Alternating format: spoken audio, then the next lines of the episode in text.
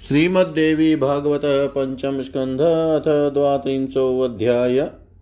देवी महात्म्य के प्रसंग में राजा सुरथ और समाधि वेश्य की कथा। जनमे जय उवाच।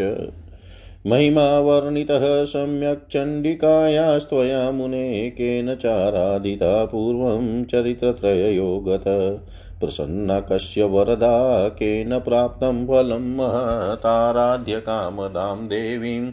कथयस्व कृपानिधे उपासनाविधिं ब्रह्मस्तथा पूजाविधिं वद, विस्तरेण महाभाग, होमस्य च विधिं पुनः।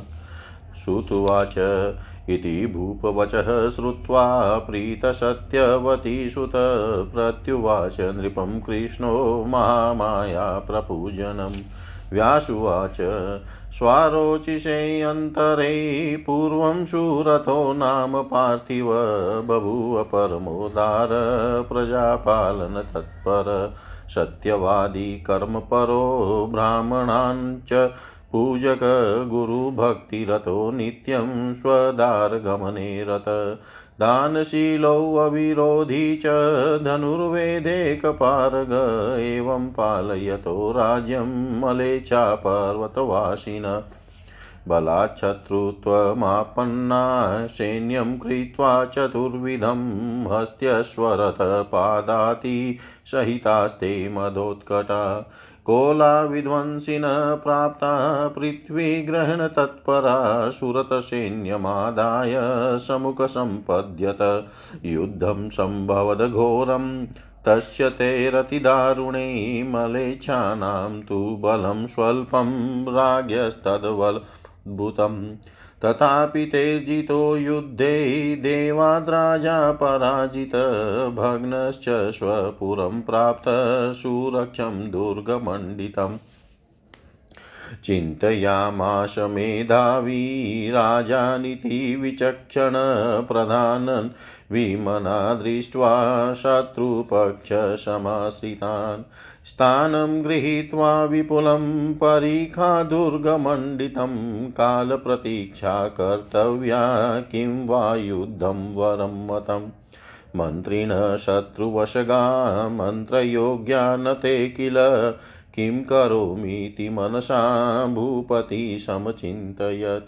कदाचिते गृहीत्वा माँ पापाचारा पराश्रिता शत्रुभ्योऽत प्रदास्यन्ति तदा किं वा भविष्यति।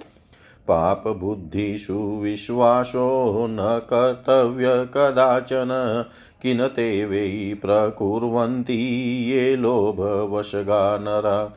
भ्रातरं पितरं मित्रं सुहृदं बान्धवं तथा गुरुं पूज्यं द्विजं द्वेष्टि लोभाविष्ट सदा नर। तस्मान्मया न कर्तव्यो विश्वास सर्वथाधुना मन्त्रिवर्गे यति पापिष्टे शत्रुपक्षसमाश्रिते इति सञ्चिन्तय मनसा राजा परमदुर्मना एकाकीयमारुह्य निर्जगाम पुरातत। असाहायोऽथ निर्गत्य गहनं वनमाश्रित चिन्तयामाश मेधावी क्व गन्तव्यं मया पुनः योजनत्रयमात्रे तु मुनेराश्रमुत्तमं ज्ञात्वा जगाम भूपाल तापसस्य सुमेधस बहुवृक्षसमायुक्तं नदीपूलेन संसृतं निर्वेरश्वापदाकीर्णं कोकिलारावमण्डितम् शिष्याध्ययन् शब्दाढ्यं मृगयुत्थशतावृतं निवारान् सुपक्वाढ्यं सुपुष्पफलपादपम् होमधूमसुगन्धेन प्रीतिदं प्राणिनां सदा वेदध्वनिसमाक्रान्तं स्वर्गादपि मनोहरम्। दृष्ट्वा तमाश्रमं राजा बभुवासो मुदान्वित। भयं त्यक्त्वा मतिं चक्रे विश्रामाय द्विजाश्रमे। आसज्य पादपेष्वं तु जगाम विनयान्वित। दृष्ट्वा तं मुनिमाशीनं शालछायासु संसृतम् मृगाजिनाशनं शान्तं तपसातिकृशं ऋजुम् अध्यापयन्तं शिष्याश्च वेदशास्त्रातदर्शिनम्। रहितं क्रोधलोभ द्वैद्वन्द्वातीतं विमत्सरम् आत्मज्ञानरतं सत्यवादिनं संसंयुतं तं वीक्षय भूपतिर्भूमौ पपात दण्डवत्तदा तदग्रेयस्र अश्रुजलापूर्णनयनप्रेमसंयुत उत्तिष्ठोत्तिष्ठ भद्रं ते तमुवाच तदा मुनिशिष्यो ददौ वृंसीं तस्मै गुरुणा नोदितस्तदा उत्थाय नृपतिस्तस्यां समासीन्नस्तदाज्ञयार्घ्यपाद्यार्हरणं चक्रे सुमेधाविधिपूर्वकम् पप्रछात्र कुतः प्राप्त कस्तं चिन्तापर कथं कथयस्व यथा कामं संवृतं कारणं त्विह किमागमनकृत्यं ते ब्रूहि कार्यं मनोगतं करिष्ये वाञ्छितं कामं साध्यमपि यत्तव। राजोवाच। शूरथो नाम राजाहं शत्रुभिश्च पराजित, त्यक्त्वा राज्यं गृहं भार्यामहं ते शरणं गत। यदा ज्ञापयसे ब्रह्मस्तदहं भक्तितत्पर, करिष्यामि न मे त्राता। त्वदन्यपृथिवीतले। शत्रुभ्यो मे भयं घोरं प्राप्तोऽस्म्यद्य तवान्तिकं त्रायस्व मुनिशार्दूल शरणागतवत्सल।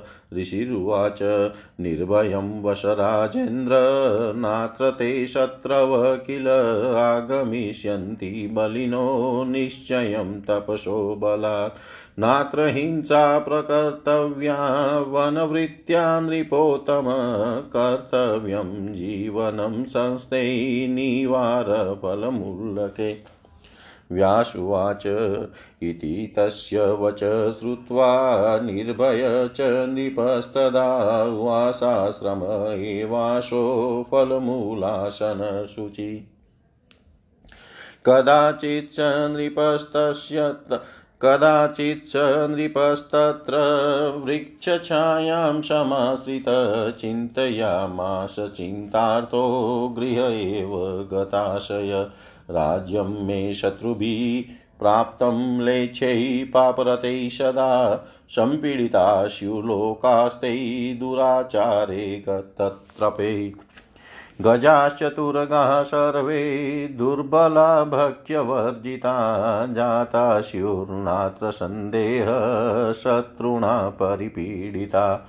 सेवकामं सर्वे ते शत्रूणामवशवर्तिन दुःखिता एव जाता स्युपालिता ये मया पुरा। धनं मे सुदाचारे, रसद्वयय परै परै, द्यूता शव भुजिष्यादि स्थाने स्यात् प्रापितं किल। कोशक्षयं करिष्यन्ति व्यसने पापबुद्धय न पात्रदाननिपुणा म्लेच्छास्ते मन्त्रिणोऽपि मे इति चिन्तापरो राजा वृक्षमूलस्थितो यदा तदा जगाम वेश्यस्तु कश्चिदर्पित परस्तथा नृपेण पुरतो नृपेण पुरतो दृष्ट पार्श्वे तत्रोपवेशित पप्रच तं नृपः कोऽशिकुत एवागतो वनम्। कोऽसि कस्माच्च दीनोऽसि हरिणशोकपीडित ब्रूहि सत्यं महाभाग मेत्रिसप्तपदी मता व्यासुवाच। तच्छ्रुत्वा वचनं राज्ञस्तमुवाच विशोतम उपविश्य स्थिरो भूत्वा मत्वा साधु समागमम् वेश्य उवाच।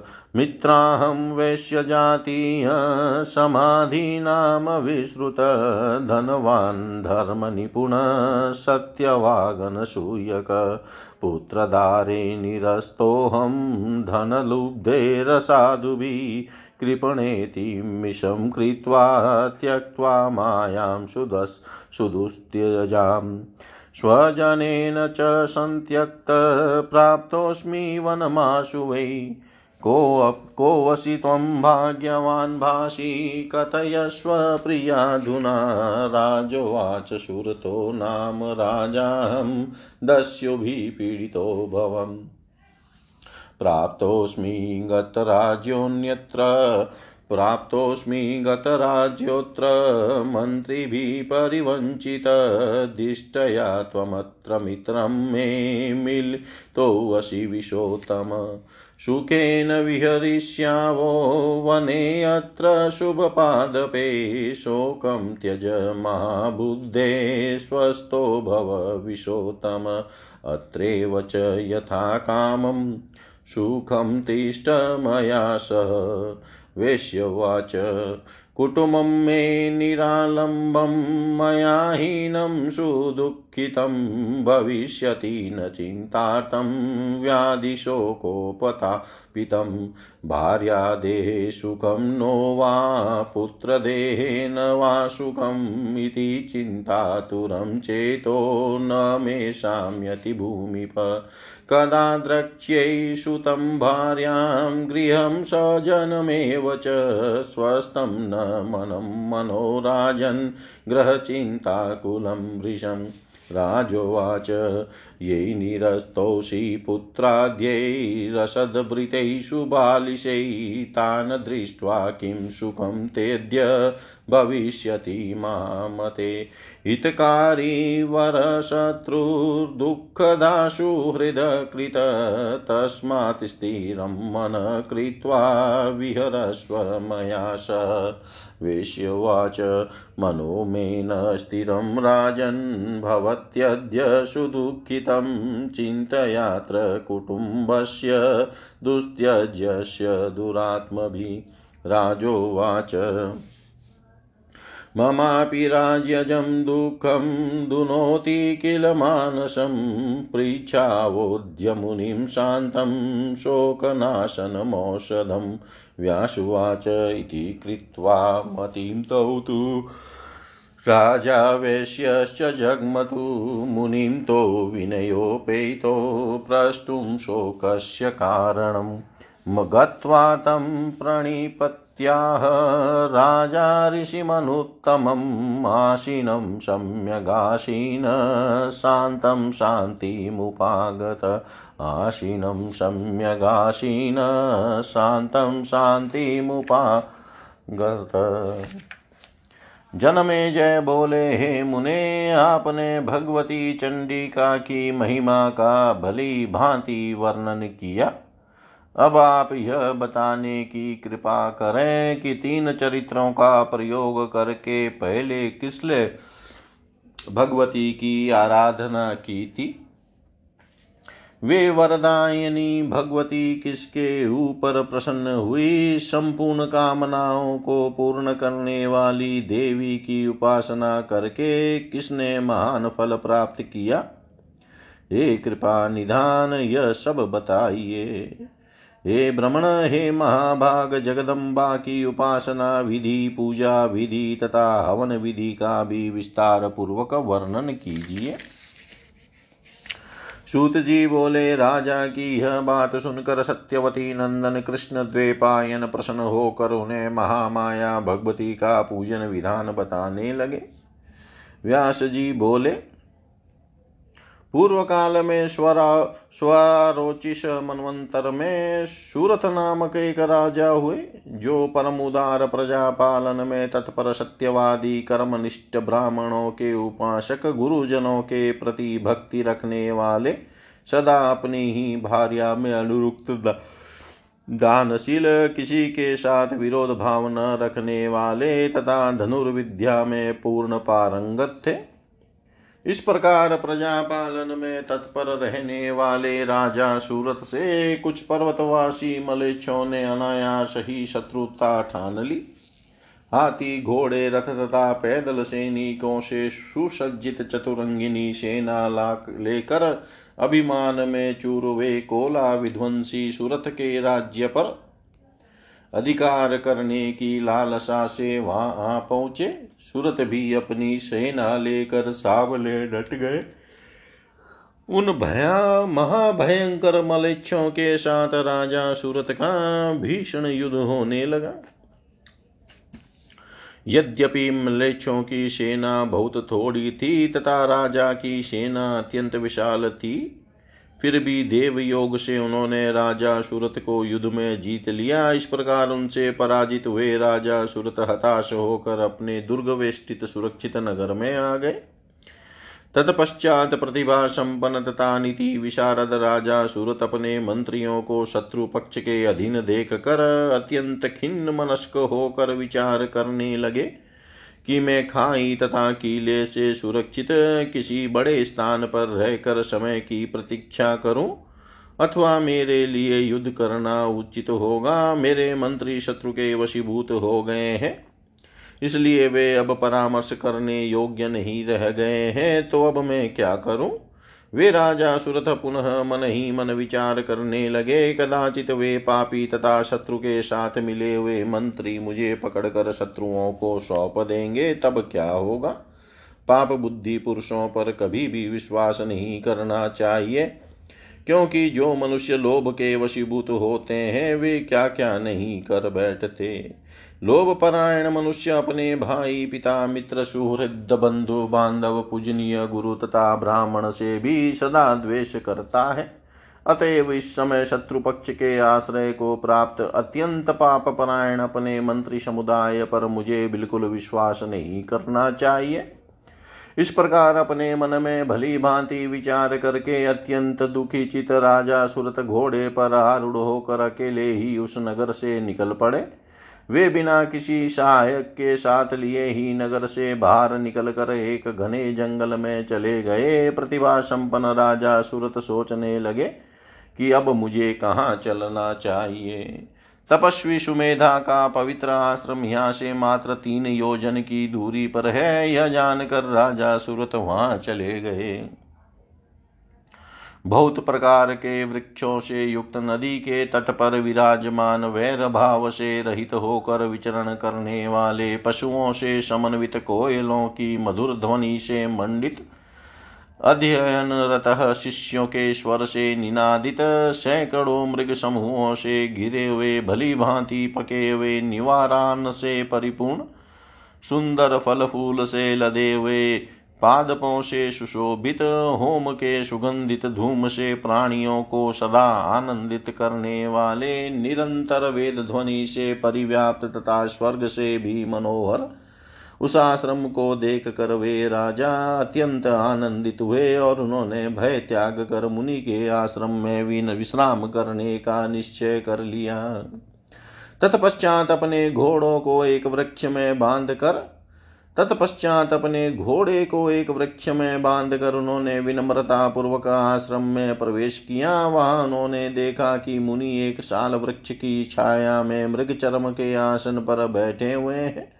उनकी आकृति शांत है। तपस्या करने के कारण उनका शरीर क्षीण हो गया है। उनका स्वभाव अति कोमल है। वे शिष्यों को पढ़ा रहे हैं। वे वेद शास्त्रों के तत्वदर्शी विद्वान हैं। क्रोध, लोभ आदि विकारों से मुक्त हैं। सुख, दुख आदि द्वंद्वों से परे हैं। ईर्ष्या रहित है। आत्मज्ञान के चिंतन में संलग्न है। सत्यवादी तथा जितेंद्रिय हैं। उन्हें देख कर अश्रुपूरित नयनों वाले राजा सुरत प्रेम पूर्वक उनके आगे दंड की भांति भूतल पर गिर पड़े। तब मुनि ने उनसे कहा, उठिए उठिए, आपका कल्याण हो। तत्पश्चात गुरु से आदेश पाकर एक शिष्य ने उन्हें आसन प्रदान किया।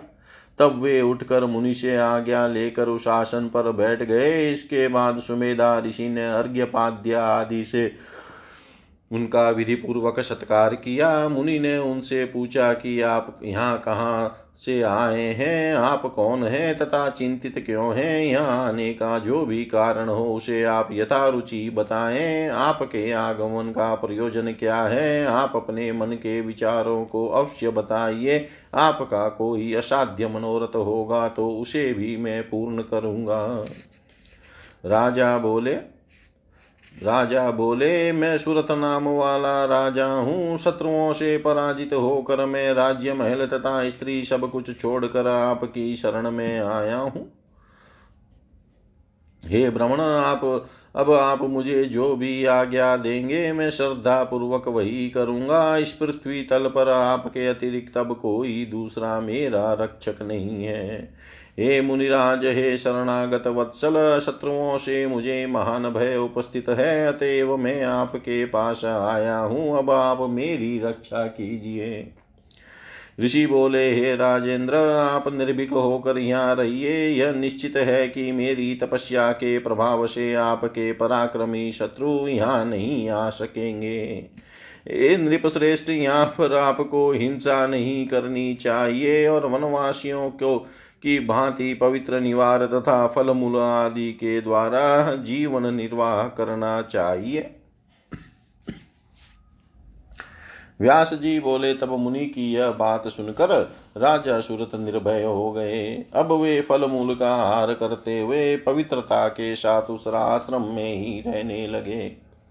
किसी समय उस आश्रम में एक वृक्ष की छाया में बैठे हुए चिंता कुल राजा सूरत का चित घर की ओर चला गया और वे सोचने लगे।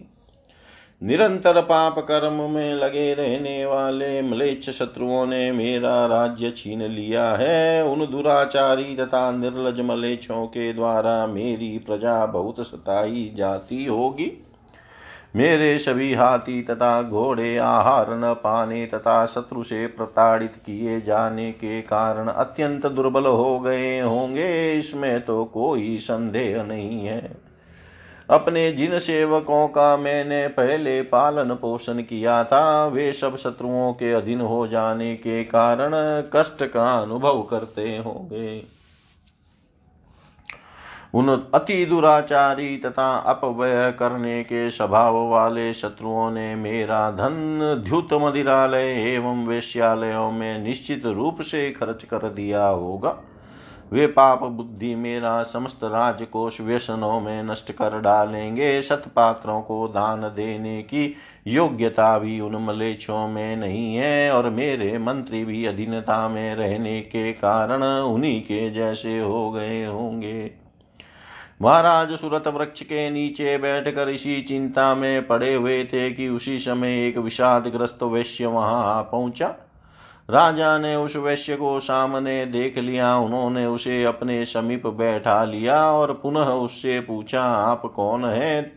ता इस वन में कहाँ से आए हैं? आप कौन हैं? आप उदास क्यों हैं? चिंताग्रस्त रहने के कारण आप तो पीले वर्ण के हो गए हैं। हे महाभाग, सात पग एक साथ चलने पर ही मैत्री समझ ली जाती है। अतः आप मुझे सब कुछ सच सच बता दीजिए। व्यास जी बोले, राजा का वचन सुनकर वह वैश्य श्रेष्ठ उसके पास उनके पास बैठ गया और इसे सज्जन समागम समझकर शांत चित होकर उनसे कहने लगा। वैश्य बोला, हे मित्र, मैं वैश्य जाति में उत्पन्न हूँ और समाधि नाम से प्रसिद्ध हूँ। मैं धनवान, धर्म कार्यों में निपुण, सत्यवादी और ईर्ष्या से रहित हूँ। फिर भी धन के लोभी और कुटिल स्त्री पुत्रों ने मुझे घर से निकाल दिया। उन्होंने मुझे कृपण कहकर कठिनाई से टूटने वाला माया बंधन भी तोड़ दिया। अतः अपने कुटुंबियों से परित्यक्त होकर मैं अभी अभी इस वन में आया हूँ। हे प्रिय, आप कौन है? मुझे बताएँ, आप भाग्यवान प्रतीत होते हैं। राजा बोले, मैं सूरत नाम का राजा हूँ। मैं दस्युओं दस्युओं से पीड़ित हूँ। मंत्रियों के द्वारा ठगे जाने के कारण राज्य राज्यहीन होकर मैं यहाँ आया हूँ।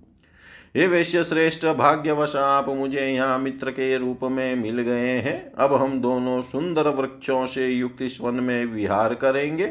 हे महाबुद्धिमान वैश्य श्रेष्ठ, चिंता छोड़िए और प्रसन्न चित्त होइए। अब आप मेरे साथ यही पर इच्छा अनुसार सुख पूर्वक रहिए। वैश्य बोला, मेरा परिवार आश्रय रहित है। मेरे बिना परिवार के लोग अत्यंत दुखी होंगे। मेरे बारे में चिंता करते हुए वे रोग तथा शोक से व्याकुल हो जाएँगे। हे राजन, मेरी पत्नी तथा पुत्र शारीरिक सुख पा रहे होंगे अथवा नहीं, इसी चिंता से व्याकुल रहने के कारण मेरा मन शांत नहीं रह जाता। हे राजन, मैं पुत्र, पत्नी, घर और स्वजनों को कब देख सकूँगा? ग्रह की चिंता से अत्यंत व्याकुल मेरा मन स्वस्थ नहीं हो पाता है। राजा बोले, हे महामते, जिन दुराचारी तथा महामूर्ख पुत्र आदि के द्वारा आप घर से निकाल दिए गए, उन्हें देख कर अब आपको कौन सा सुख मिलेगा? दुख देने वाले सुहृदों की अपेक्षा सुख देने वाला शत्रु श्रेष्ठ है। अतः अपने मन को स्थिर करके आप मेरे साथ आनंद कीजिए। वैश्य बोला, हे राजन, दुर्जनों के द्वारा भी अत्यंत कठिन, कठिनता से त्यागे जाने वाले कुटुंब की चिंता से अत्यंत दुखित मेरा मन इस समय स्थिर नहीं हो पा रहा है। राजा बोले राज्य संबंधी चिंता मेरे मन को भी दुखी करती रहती है। अतः अब हम दोनों शांत प्रकृति वाले मुनि से शोक के नाश की औषधि पूछें। ऐसा विचार करके राजा और वैश्य दोनों ही अत्यंत विनम्र होकर शोक का कारण पूछने के लिए मुनि के पास गए। वहाँ जाकर राजा सुरत आसन लगाकर शांत बैठे हुए मुनि श्रेष्ठ को प्रणाम करके स्वयं भी स्वयं सम्यक रूप से आसन पर बैठकर शांति पूर्वक उनसे कहने लगे। इति श्रीमद्देवी भागवते महापुराणे अष्टादशसहस्र्यां संहितायां पञ्चमस्कन्धे शूरतराजसमाधि वेश्ययोर्मुनिसमीपे गमनं नाम द्वात्रिंशोऽध्याय सर्वं श्रीशां सदाशिवार्पणम् अस्तु। ॐ विष्णवे नमः, ॐ विष्णवे नमः, ॐ विष्णवे नमः। ॐ अथ त्रयस्त्रिंशोऽध्याय मुनि सुमेधा का सूरत और समाधि को देवी की महिमा बताना राजोवाच। मुने वेश्यो अयमनु मधु मुने वेश्यो अयमधुना वने मे मित्रतां गतः पुत्रधारे निरस्तोऽयं प्राप्तोऽत्र मम सङ्गमं कुटुम्बविरहेणाशो दुःखितोऽतीव दुर्मणा। न शान्तिमुपयात्येष तथापि मम साम्प्रतं गतराज्यस्य दुःखेन शोकार्तोऽस्मि महामते। निष्कारञ्च मे चिन्ता हृदया निवर्तते हया मे दुर्बला स्यु किं गजाः शत्रुवशं गता। भृत्यवर्गस्तथा दुःखी जातस्यातु मया विना कोशक्षयं करिष्यन्ति रिपुवो अतिबलाक्षणात् इत्येवं चिन्तयानास्य न मे निद्रातनो सुखं जानामिदं जगन्मिथ्या स्वप्नवत् सर्वमेव हि जानतोऽपि मनोभ्रान्तं न स्थिरं भवति प्रभो, कोऽहं केशवा गजः केयमी न ते मे च सहोदरा। न पुत्रा, न च मित्राणि, येषां दुःखं दुनोति माँ भ्रमोऽयमिति जानामि, तथापि मम मानस। मोनेवापसरति कं तत्कारणमद्भुतं स्वामीस्त्वमसि सर्वज्ञ, सर्वसंशयनास्कृत। कारणं ब्रूहि मोहस्य ममास्य च दयानिधे व्यासुवाच इति पृष्टस्तदा राज्ञा सुमेधा मुनिसत्तम। तमुवाच परं ज्ञानं शोकमोहविनाशनं ऋषिरुवाच, शृणु राजन् प्रवक्ष्यामि, कारणं बन्धमोक्षयो। महामायेति विख्याता सर्वेषां प्राणिनामिह ब्रह्मा, विष्णु ततेशानस्तुराशां वरुणोऽनिल् सर्वे देवा मनुष्याश्च गन्धर्वो, रगराक्षसा, वृक्षाश्च विविधा वल्लभ, वल्लय पशवो, मृगपक्षिण, मायादिनाश्च ते सर्वै भाजनं बन्धमोक्षयो तया सृष्टमिदं सर्वं जगतस्तावरजङ् मम तद्वशै वर्तते नूनं मोहजालेन्यन्त्रितं त्वं कियान् मानुषेष्वेकः क्षत्रियो रजसाविलः ज्ञानिनामपि चेतांसि मोह्यत्यनिशंहिषा ब्रह्मेश वासुदेवाद्या ज्ञानि सत्यपि शेषत। ते अपि राघवशालोकै भ्रमन्ति परिमोहिता पुरा सत्ययुगे राजन् विष्णुनारायण स्वयम्। श्वेतदीपं समासाद्य चकार विपुलं तपवसनामयुतं यावद् ब्रह्मा विद्या प्रसक्तये। नश्वरसुखायाशो चिन्तया नास्ततः परम् एकस्मिन् निर्जने देशे ब्रह्मापि परमाद्भुते।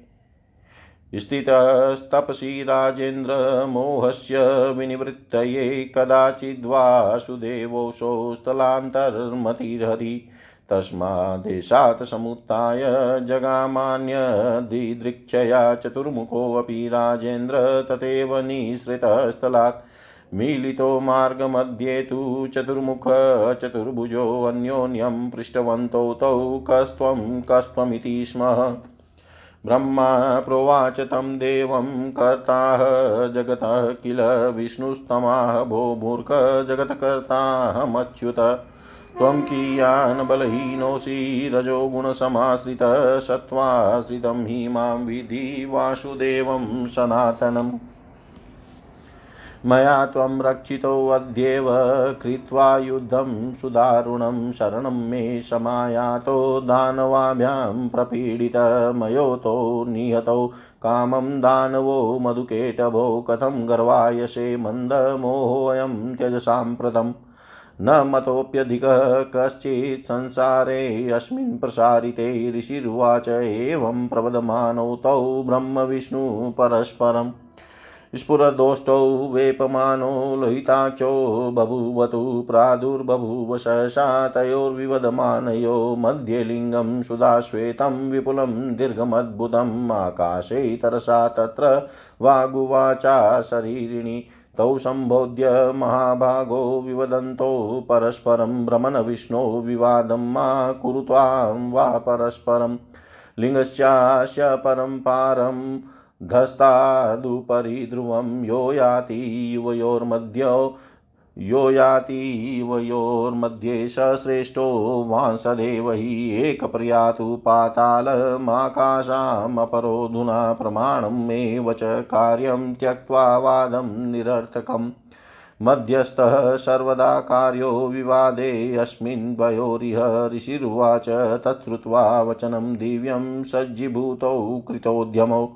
जग्मतु मातुं ग्रस्तं लिङ्गमद्भुतदर्शनं पातालमगं विष्णु ब्रह्माप्याकाशमेव च परिमातुं महालिङ्गं स्वमहत्त्वविवृद्धये विष्णु गत्वा कियदेशं श्रान्तसर्वात्मनान्यत न प्रापान्तं सलिङ्गस्य परिवृत्य ययोस्थलं ब्रह्मा गच ततश्चौध्रुवं पतितं केतकीदलं शिवस्य मस्तकात् प्राप्य परावृतो मुदावृत। आगत्य तरसा ब्रह्मा विष्णवे केतकीदलम् दर्शयित्वा च वित्तथमुवाच मदमोहितलिङ्गस्य मस्तकादेतद्गृहीतं केतकीदलम्।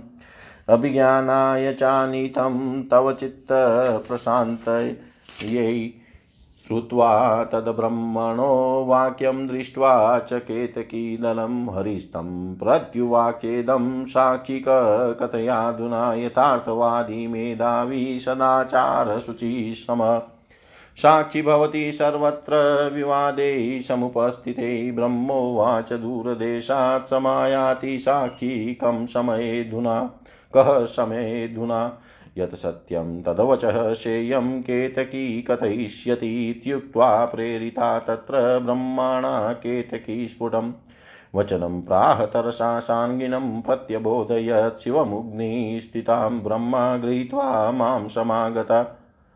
सन्देहोऽत्र न कर्तव्यस्त्वया विष्णु कदाचन मम वाक्यं प्रमाणं हि ब्रह्मापारङ्गतोऽस्य गृहीत्वा माँ समायात शिवभक्त्यै समर्पितां केतक्या वचनं श्रुत्वा हरिराह स्मयन्निव।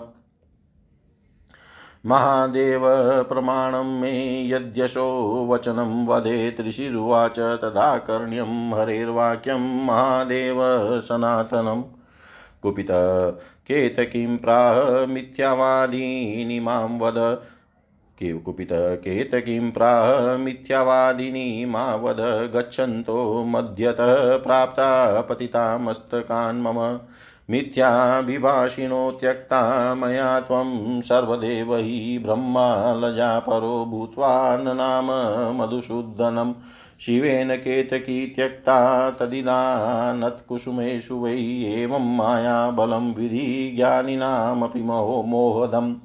अन्येषां प्राणिनां राजन् का वार्ता विभ्रमं प्रति देवानां कार्यसिद्ध्यर्थं सर्वं देवं सर्वदेव रमापति। दैत्यान् वञ्चयते चाशु त्यक्त्वा पापभयं हरि अवतार करो देवो नानायोनिषु माधव। त्यक्त्वानन्दसुखं दैत्यैर्युधं चेवा करोद्विभुं नूनं मायाबलं चेतन्माधवेऽपि जगद्गुरो सर्वज्ञ देवकार्यांशै का वार्तान्यस्य भूपते ज्ञानिनामपि चेतासि परमा प्रकृति किल। बलादाकृष्य मोहाय प्रयचति महीपते यया व्याप्तमिदं सर्वं भगवत्या चराचरं मोहदा ज्ञानदासेव बन्धमोक्षप्रदा सदा राजोवाच भगवन् ब्रूहि मे तस्या स्वरूपं बलमुत्तमम्।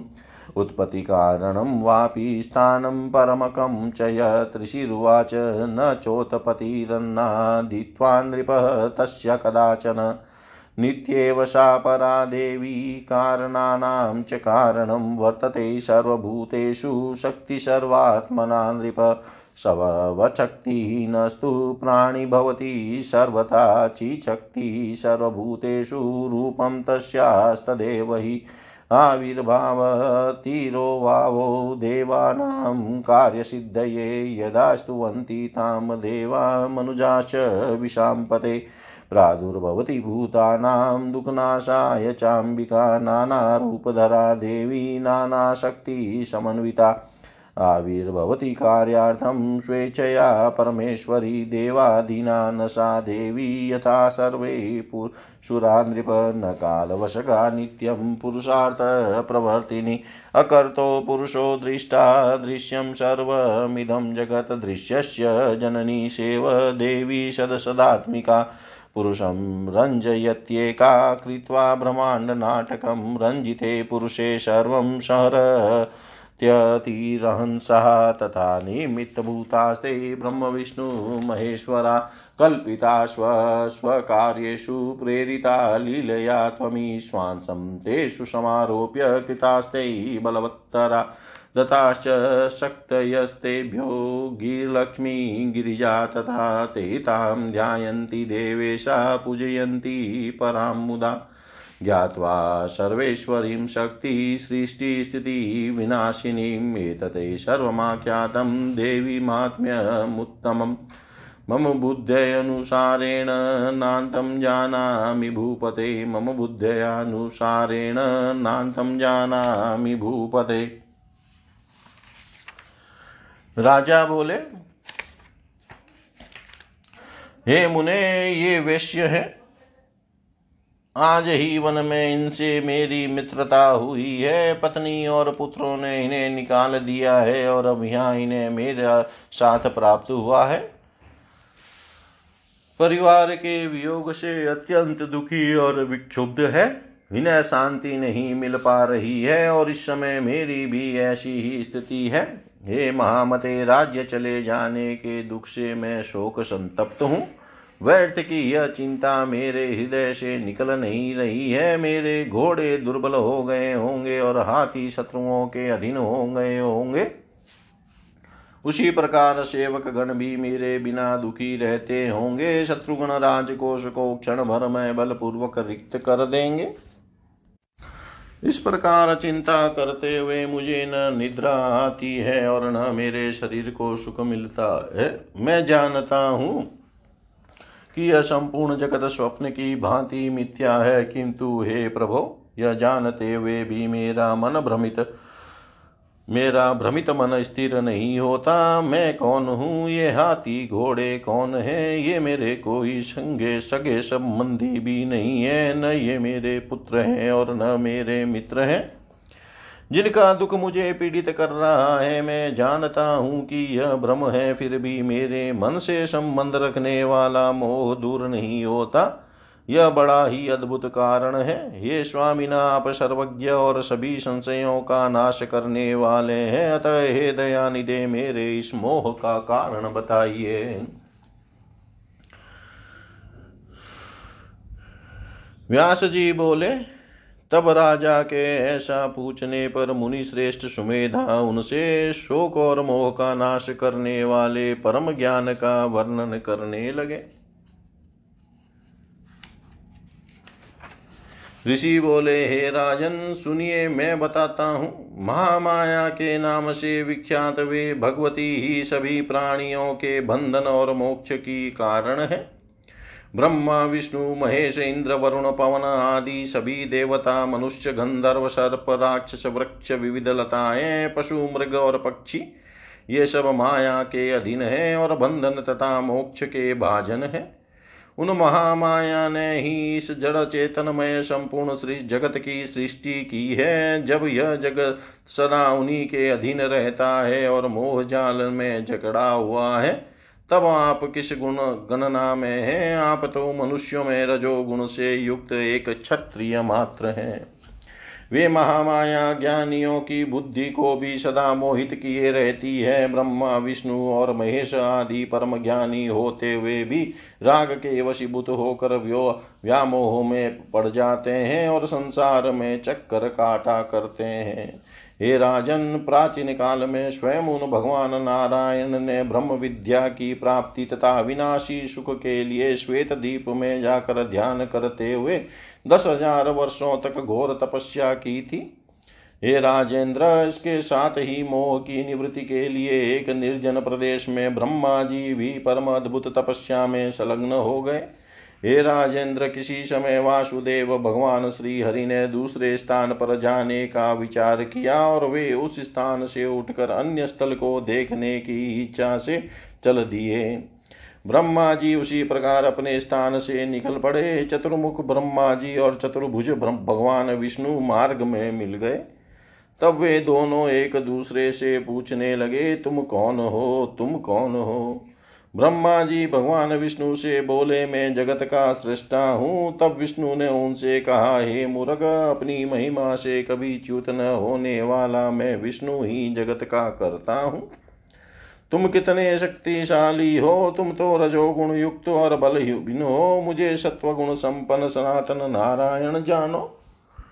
दोनों दानवों मधु के टव के द्वारा पीड़ित किए जाने पर तुम मेरी ही शरण में आए थे। उस समय अत्यंत भीषण युद्ध करके मैंने तुम्हारी रक्षा की। मैंने ही उन मधु के टब दानवों का वध किया है। अतः हे मंद बुद्धि तुम क्यों गर्व करते हो? यह तुम्हारा ज्ञान है, इसका शीघ्र त्याग कर दो, क्योंकि इस संपूर्ण संसार में मुझसे बढ़कर कोई नहीं है। ऋषि बोले, इस प्रकार परस्पर विवाद करते हुए उन दोनों ब्रह्मा विष्णु के होठ फड़कने लगे, वे क्रोध में कांपने लगे और उनकी आँखें रक्त वर्ण हो गई। तभी विवादरत उन दोनों के मध्य अचानक एक श्वेत वर्ण अत्यंत विशाल तथा अद्भुत लिंग प्रकट हो गया। तदनंतर विवाद करते हुए उन दोनों महानुभावों को संबोधित करके आकाशवाणी हुई, हे भ्रमण हे विष्णु, तुम दोनों परस्पर विवाद मत करो। इस लिंग के ऊपरी या निचले छोर का आप दोनों में से जो पता लगा लेगा, आप दोनों में वह सदैव के लिए श्रेष्ठ हो जाएगा। इसलिए मेरी वाणी को प्रमाण मान कर तथा इस निरर्थक विवाद का त्याग कर आप लोगों में से एक आकाश और दूसरा पाताल की ओर अभी जाए। इस विवाद में आप दोनों को एक मध्यस्थ भी अवश्य कर लेना चाहिए। ऋषि बोले, उस उस दिव्य वाणी को सुनकर वे दोनों चेष्टा पूर्वक उद्यम करने के लिए तत्पर हो गए और अपने समक्ष स्थित उस देखने में अद्भुत लिंग को मापने के लिए चल पड़े। अपने अपने महत्व की वृद्धि के लिए उस महालिंग को नापने हेतु विष्णु पाताल की ओर और, और ब्रह्मा आकाश की ओर गए। कुछ दूर तक जाने पर विष्णु पूर्ण रूप से थक गए। वे लिंग का अंत नहीं प्राप्त कर सके और तब उसी स्थल पर वापस लौट आए। ब्रह्मा जी ऊपर की ओर गए और शिव के मस्तक से गिरे हुए केत की पुष्प को लेकर वे भी प्रसन्न हो लौट आए। तब अहंकार से मोहित ब्रह्मा शीघ्रता पूर्वक आकर विष्णु को केत की पुष्प दिखाकर यह झूठ बोलने लगे कि मैंने यह केत की पुष्प इस लिंग के मस्तक से प्राप्त किया है। आपके चित्त की शांति के लिए पहचान चिन्ह के रूप में मैं इसे लेता आया हूँ। ब्रह्मा जी के उस वचन को सुनकर और केत की पुष्प को देख कर विष्णु ने उनसे कहा, इसका साक्षी कौन है? बताइए। किसी विवाद के उपस्थित होने पर किसी सत्यवादी, बुद्धिमान, सदाचारी, पवित्र और निष्पक्ष व्यक्ति को साक्षी बनाया जाता है। ब्रह्मा जी बोले, इस समय इतने दूर देश से कौन साक्षी आएगा? जो सत्य बात है उसे यह केतकी स्वयं कह देगी। ऐसा कहकर ब्रह्मा जी ने केतकी को साक्ष्य के लिए प्रेरित किया। तब उसने शीघ्रतापूर्वक विष्णु को संबोधित करते हुए कहा कि शिव, लिंग के मस्तक पर स्थित मुझे ब्रह्मा जी वहाँ से लेकर आए हैं। हे विष्णु, इसमें आपको किसी प्रकार का संदेह नहीं करना चाहिए। ब्रह्मा जी इस लिंग के पार गए हैं और शिव भक्तों के द्वारा समर्पित की गई मुझको लेकर आए हैं। यह मेरा कथन ही प्रमाण है। केतकी की बात सुनकर भगवान विष्णु मुस्कुराते हुए बोले कि मेरे लिए तो महादेव ही प्रमाण है। यदि वे ऐसी बात बोल दे तो मैं मान लूँगा। ऋषि बोले, तब विष्णु की बात सुनकर सनातन भगवान महादेव ने क्रुद्ध होकर केतकी से कहा, असत्य भाषिणी, ऐसा मत बोलो, मेरे मस्तक से गिरी हुई तुझे ब्रह्मा बीच में ही पा गए थे। तुमने झूठ बोला है, इसलिए अब मैंने सदैव के लिए तुम्हारा त्याग कर दिया। तब ब्रह्मा जी ने लजित होकर भगवान विष्णु को नमस्कार किया। उसी दिन से शिव द्वारा पुष्पों में से केतकी का त्याग कर दिया गया। हे राजन, आप यह जान लीजिए कि माया का बल ज्ञानियों को भी मोह में डाल देता है। तब दूसरे प्राणियों के मोहित हो जाने की क्या बात? स्वयं देवादि देव लक्ष्मीपति भगवान विष्णु देवताओं के कार्य की सिद्धि के लिए पाप का भय छोड़कर दैत्यों के साथ छल करते रहते हैं। वे ऐश्वर्य संपन्न भगवान माधव अपने सुख और आनंद को त्याग कर विविध योनियों में अवतार लेकर दैत्यों के साथ युद्ध करते हैं। देवताओं के कार्य हेतु अंशा अवतार ग्रहण करने वाले सर्वज्ञ तथा जगत गुरु भगवान विष्णु में भी यह माया शक्ति अपना प्रभाव डालती है। तब हे राजन, अन्य की क्या बात? हे राजन, वे परम प्रकृति स्वरूपा महामाया ज्ञानियों के मन को भी बलपूर्वक आकृष्ट करके मोहित कर देती है। जिन भगवती के द्वारा स्थावर जंगमात्मक यह संपूर्ण जगत व्याप्त है, वे ही ज्ञानदायिनी, मोहदायिनी तथा बंधन एवं मोक्ष प्रदान करने वाली है। राजा बोले, हे भगवान, मुझे उनके स्वरूप, उत्तम बल, उनकी उत्पत्ति का कारण और उनके परम धाम के विषय में बताइए। ऋषि बोले, हे राजन, अनादि होने के कारण उनकी कभी उत्पत्ति नहीं होती। नित्य और सर्वोपरि वे देवी समस्त कारणों की भी कारण है। हे नृप, वे शक्ति स्वरूपा, भगवती सभी प्राणियों में सर्वात्म रूप से विद्यमान रहती है। यदि प्राणी शक्ति से रहित हो जाए तो वह प्राणी सब तुल्य हो जाता है, क्योंकि सभी प्राणियों में जो चैतन्य शक्ति है, वह इन्हीं का रूप है। देवताओं की कार्य सिद्धि के लिए ही उनका प्राकट्य और तिरोधान होता है। हे राजन, जब देवता या मनुष्य उनकी स्तुति करते हैं, तब प्राणियों के दुख का नाश करने के लिए ये भगवती जगदम्बा प्रकट होती है। वे देवी परमेश्वरी अनेक रूप धारण करके अनेक प्रकार की शक्तियों से संपन्न होकर कार्य सिद्ध करने के लिए स्वेच्छा पूर्वक आविर्भूत होती है। हे राजन, अन्य देवताओं की भांति वे भगवती देव के अधीन नहीं है। सदा पुरुषार्थ का प्रवर्तन करने वाली वे देवी काल के वश में नहीं है। यह संपूर्ण जगत दृश्य है, परम पुरुष इसका दृष्टा है, वह करता नहीं है, वे शत असत स्वरूपा देवी ही इस दृश्यमान जगत की जननी है। वे स्वयं अकेले इस ब्रह्मांड की रचना करके परम पुरुष को आनंदित करती है और उन परम पुरुष का मनोरंजन हो जाने के बाद वे भगवती शीघ्र ही संपूर्ण सृष्टि, प्रपंच का संहार भी कर देती है। वे ब्रह्मा, विष्णु और महेश तो निमित्त मात्र है। वे भगवती ही अपनी लीला से उनकी रचना करती है और उन्हें अपने अपने कार्यों, जगत का सृजन, पालन और संहार में प्रवर्त करती है। वे देवी उनमें अपने अंश शक्ति का आरोपण कर उन्हें बलवान बनाती है। उन्होंने सरस्वती, लक्ष्मी और पार्वती के रूप में उन्हें अपनी शक्तियाँ दी है। अतः वे त्रिदेव उन्हीं पराम्बा को सृजन पालन और संहार करने वाली जानकर प्रसन्नता पूर्वक उनका ध्यान और पूजन करते हैं। हे राजन, इस प्रकार मैंने अपनी बुद्धि के अनुसार देवी का यह उत्तम महात्म्य आपसे कह दिया। मैं इसका अंत नहीं जानता हूँ। इति श्रीमद्देवी भागवते महापुराणे अष्टादशसहस्रयां संहितायां पञ्चमस्कन्धे देवी माहात्म्यवर्णनं नाम त्रयस्त्रिंशोऽध्याय। सर्वं श्रीशां सदाशिवार्पणम् अस्तु। ॐ विष्णवे नम, ॐ विष्णवे नम, ॐ विष्णवे नमः।